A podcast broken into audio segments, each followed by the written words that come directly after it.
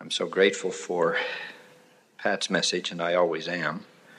And uh, you are as well. Thank you for coming to hear her and letting me get in on the act.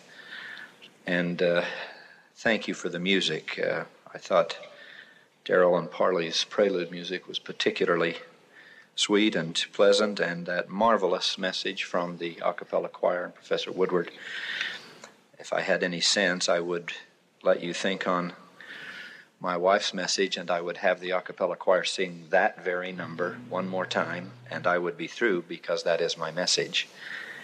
I ask now for the blessings of the Redeemer, from which that piece was taken, but I mean literally from the Redeemer, to help me say something about the way, the only name given under heaven whereby a man can be saved. Recently, I was uh, invited by President Bishop of the Missionary Training Center to come and speak to the missionaries there, some 2,000 who were in session any given week of the year. I accepted because I've always assumed it was impossible to give a poor talk at the MTC. They will take notes and make scriptural cross references if you read them the telephone directory. Plus, I love to hear them sing, so I went.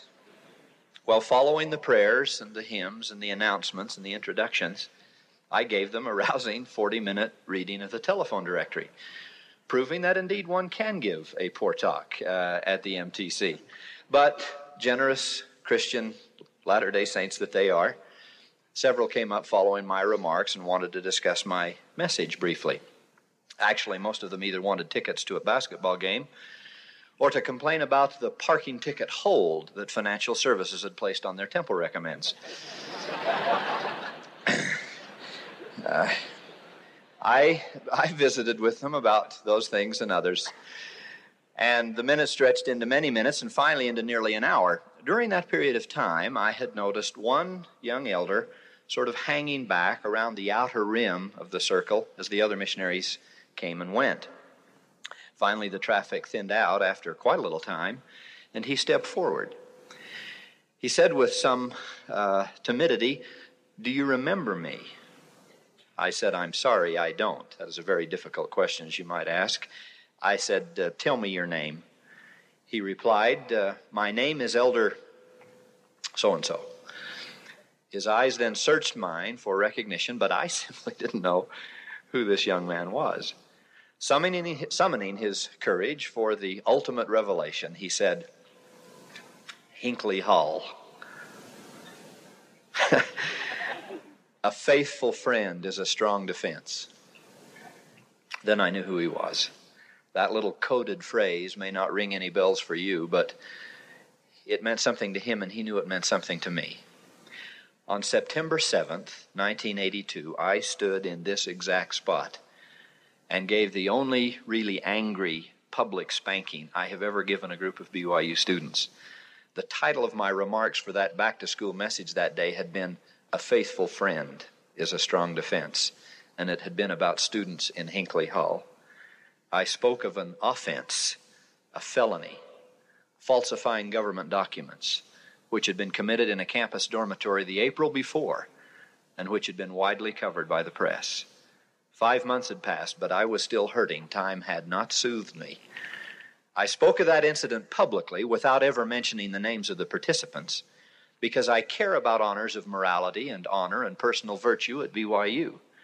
I wanted it clear then and now, if anyone is still wondering, that the behavior of every student at Brigham Young University matters very, very much to me and to what this school stands for. So I said my piece, and for all intents and purposes, forgot about it. But as you might guess, it had not been so easy for the students involved. Not only were there the burdens of university and church actions, but the civil law made an indelible stroke across the record of some of these young lives. There were tears and courts and sentences and probations. Legally, it had been about as much of a nightmare as a college freshman could have foreseen. Obviously, it had been more of a nightmare than they could have foreseen because the remorse and sorrow over their prank, I put the word in quotes, was deep and rending. I recall that very unsavory experience for you this morning simply to put a happy ending on young, one young man's very difficult experience.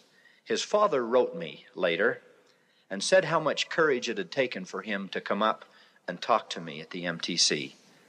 But he said his son wanted me to know of his effort to try to make things right. It had not been easy for him to get a mission call. Not only were there all the court imposed sanction and church restrictions, but there was the terrible personal burden of guilt. And all of this had to be resolved with a member of the Council of the Twelve. But he wanted to serve a mission because it was the right thing to do and because it was a way for him to say to the church and to the government and the university and the Lord and all who cared about him, I'm back. I made a serious mistake, but I'm back. I am making up lost ground. I've still got a chance. As you know, there are other painful stories about transgressions and heartache on this very campus. Stories involving very serious, but usually less public, mistakes. The prayer in my heart this morning is that to help some of you, we might help any of you, we might help even one of you have a similarly happy ending to your story. A story which you may feel is pocked and blemished beyond repair for some past mistake you have made. In short, I wish to speak to you of the redeeming love of the Lord Jesus Christ and why his gospel is indeed the good news. Because of him, we can rise above past problems. We can blot them out. We can watch them die if we're willing to have it so. I'm not sure just what your most painful memories are. I'm certain there are lots of problems we could all list. Some may be sins among the most serious God Himself has listed. Others may be less serious disappointments, including a poor start in school, or a difficult relationship with your family, or some personal pain with a friend. Whatever the list, it's bound to be long when we add up all the dumb things we've done. And my greatest fear is that you will not believe in other chances, that you will not understand repentance, that on some days you won't believe in any future at all. In what may be literature's most extreme and chilling observation of such debilitating, unassuaged guilt, we watch Macbeth, cousin of the king, masterful, strong, honored, and honorable, descend through a horrible series of bloody deeds by which his very soul is increasingly tortured by an agony which knows no repose. Shapes of terror appear before his eyes, and the sounds of hell clamor in his ears. His guilty heart and tormented conscience rend his days and terrify his nights so incessantly that he finally says to his physician, Canst thou not minister to a mind diseased? Pluck from the memory a rooted sorrow? Raze out the written troubles of the brain? And with some sweet oblivious antidote, cleanse the stuffed bosom of that perilous stuff which weighs upon the heart. Well, the doctor just shakes his head over such diseases of the soul and says, Therein the patient must minister to himself. But the anguish continues unabated until Macbeth says, On the day he will die, Out. Out, brief candle. Life's but a walking shadow, a poor player that struts and frets his hour upon the stage and then is heard no more. It's a tale told by an idiot full of sound and fury, signifying nothing.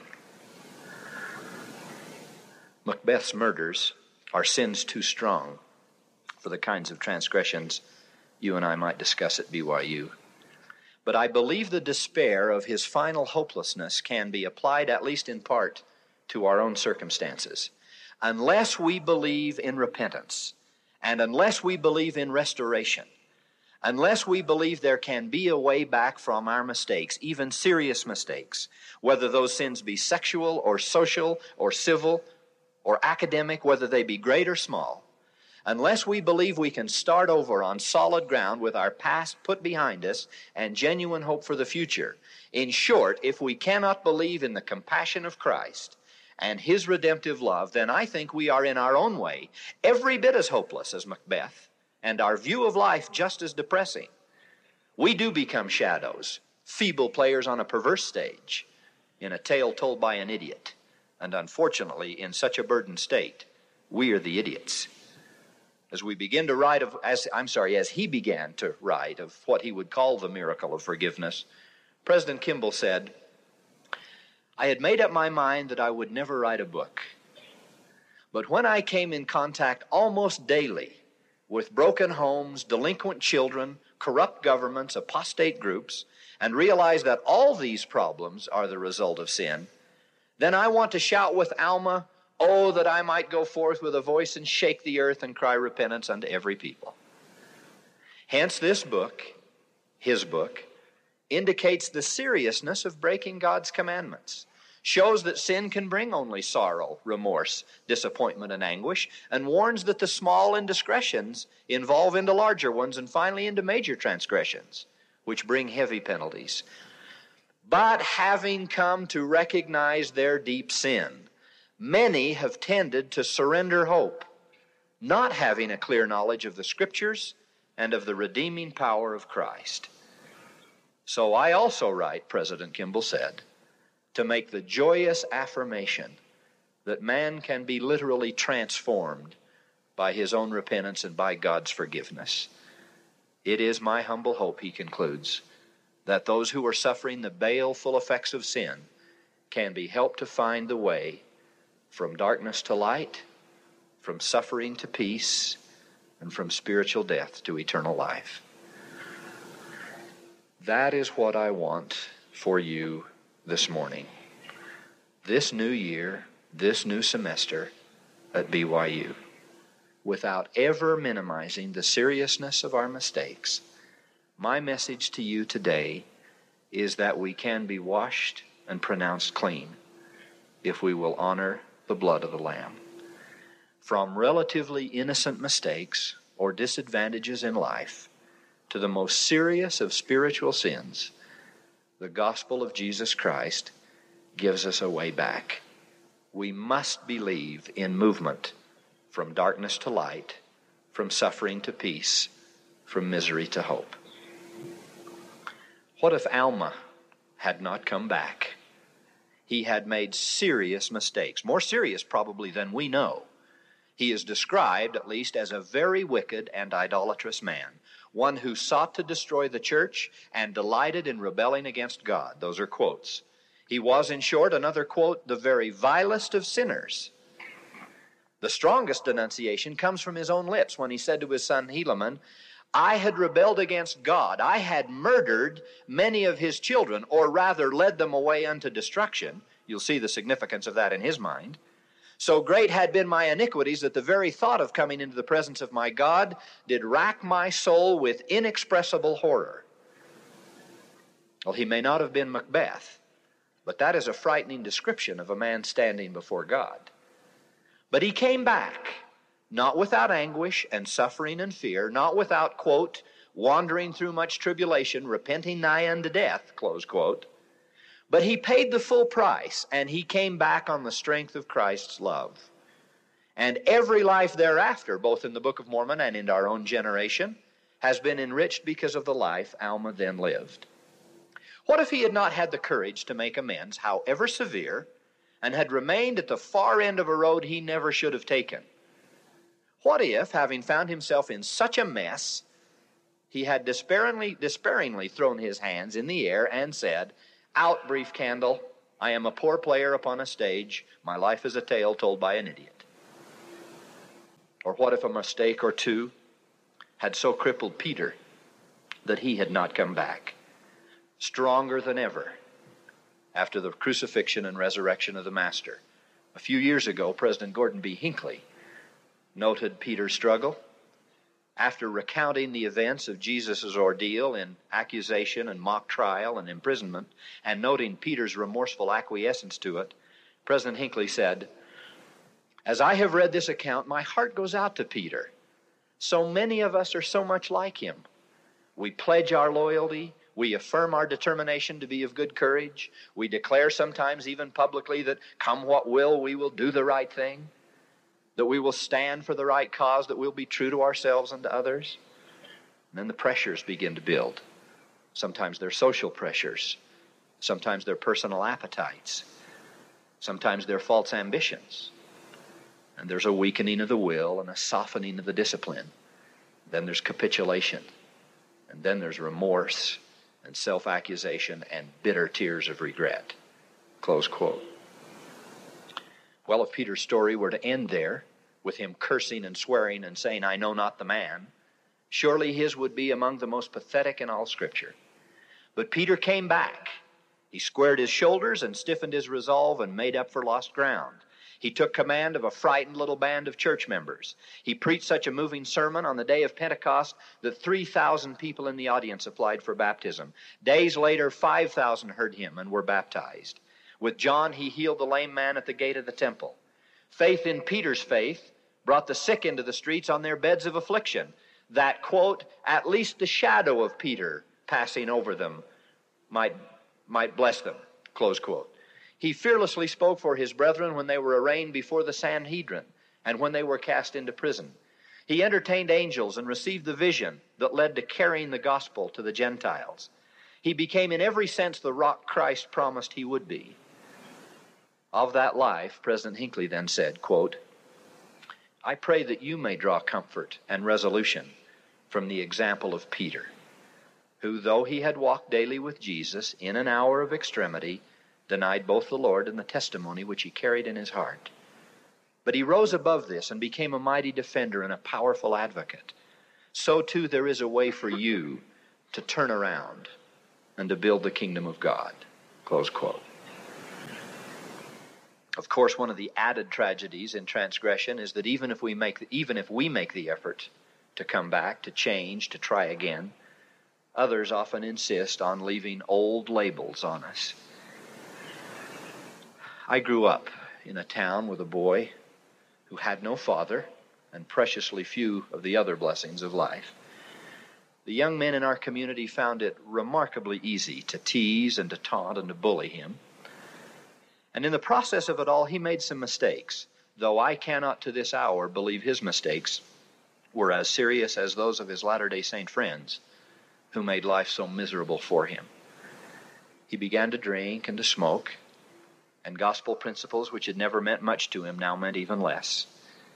He'd been cast in a role by LDS friends who should have known better, and he began to play the part perfectly.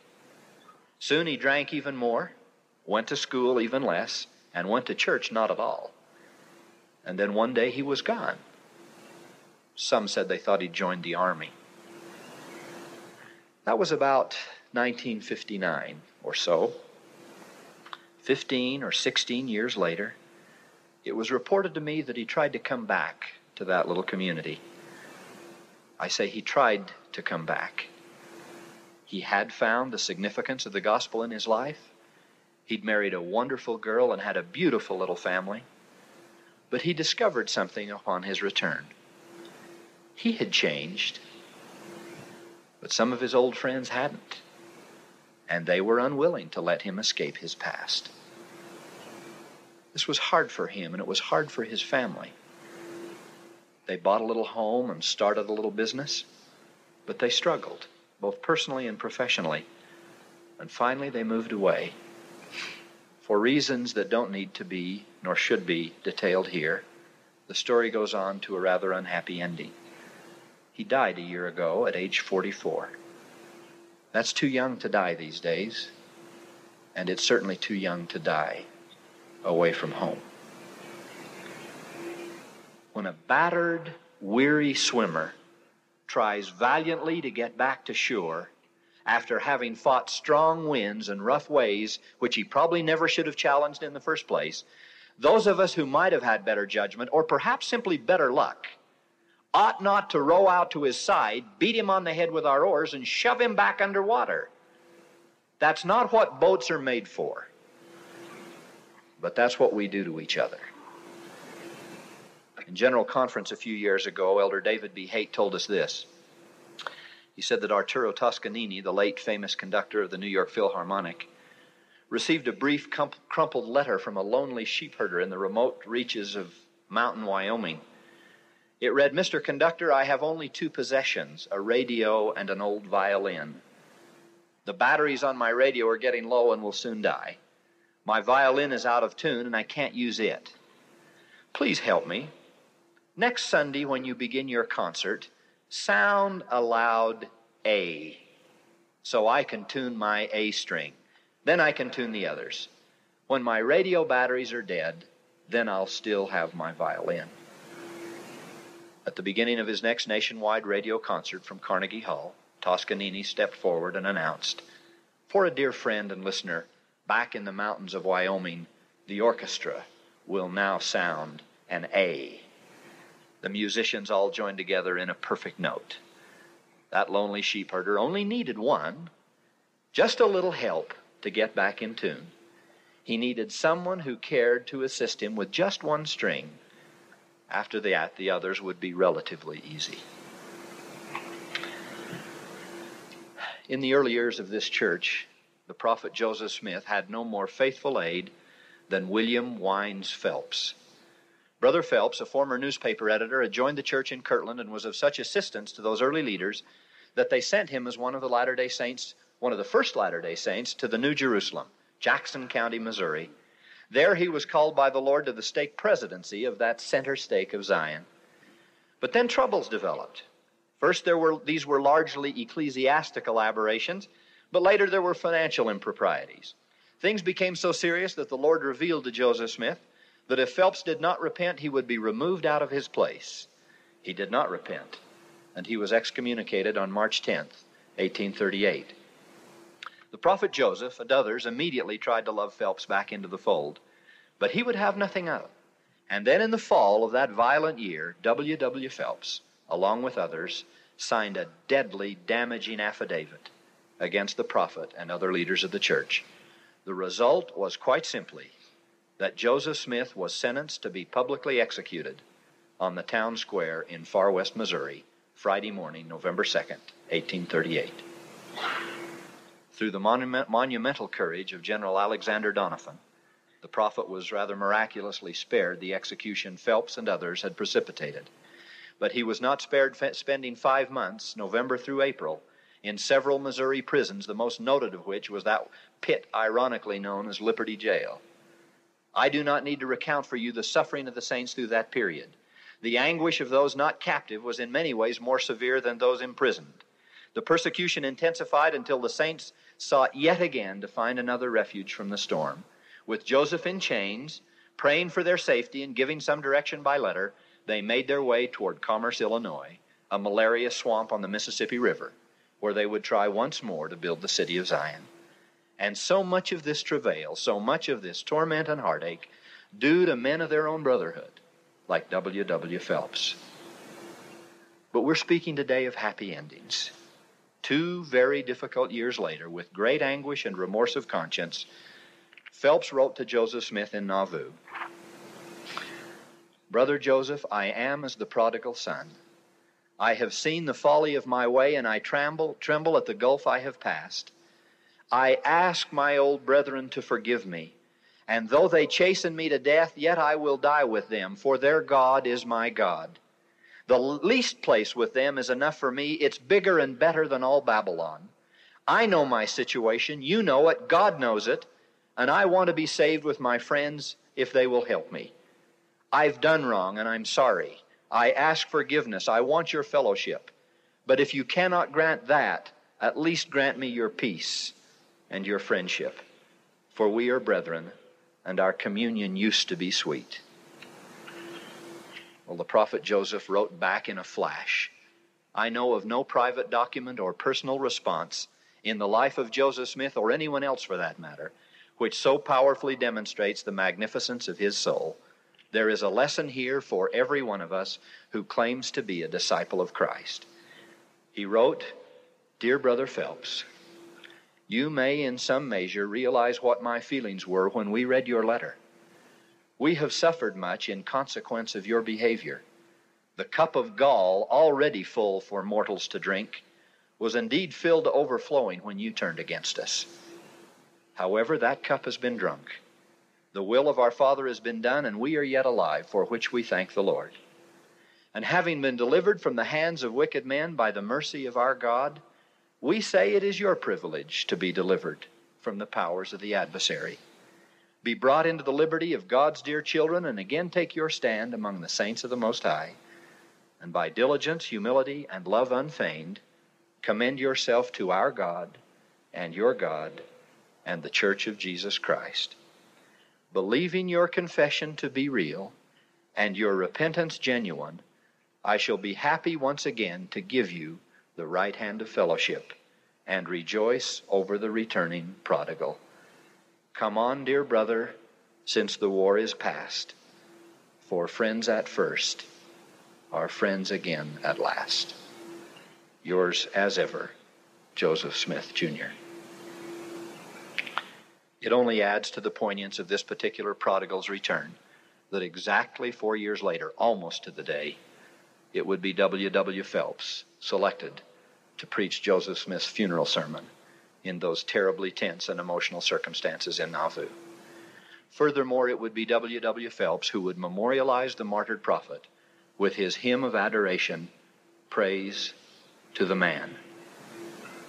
Having been the foolish swimmer pulled back to safety by the very man he had sought to destroy, Phelps must have had unique appreciation for the stature of a friend when he penned, Great is his glory and endless his priesthood.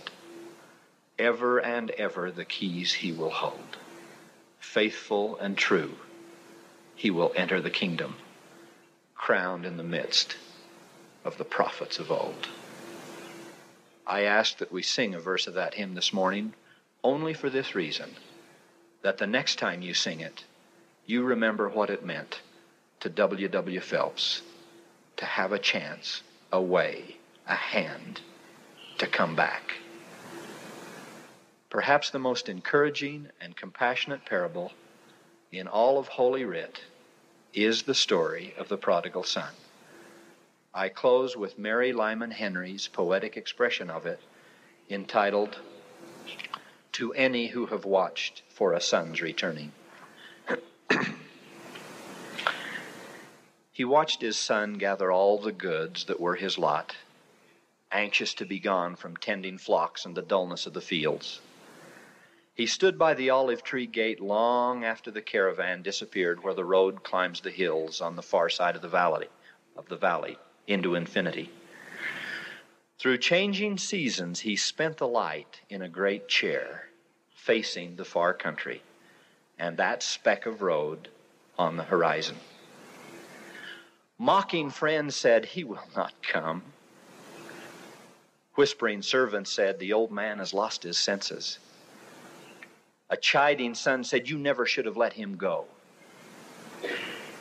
A grieving wife said, you need rest and sleep. So she covered his drooping shoulders, his calloused knees when the east winds blew chill. Until that day, until that day,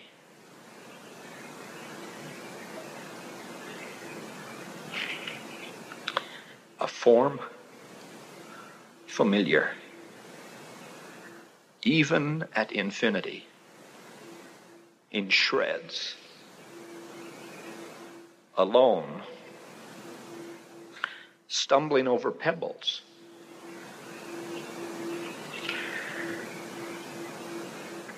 And while he was still a great way off, his father saw him and had compassion and ran and fell on his neck and kissed it.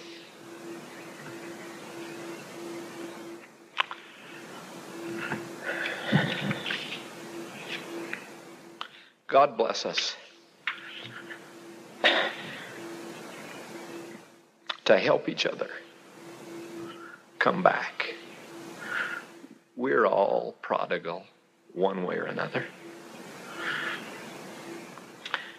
God bless us to come home to a father, finding waiting there a robe and a ring and a fatted calf. I pray in the name of Him who made it possible, even the Lord Jesus Christ. Amen.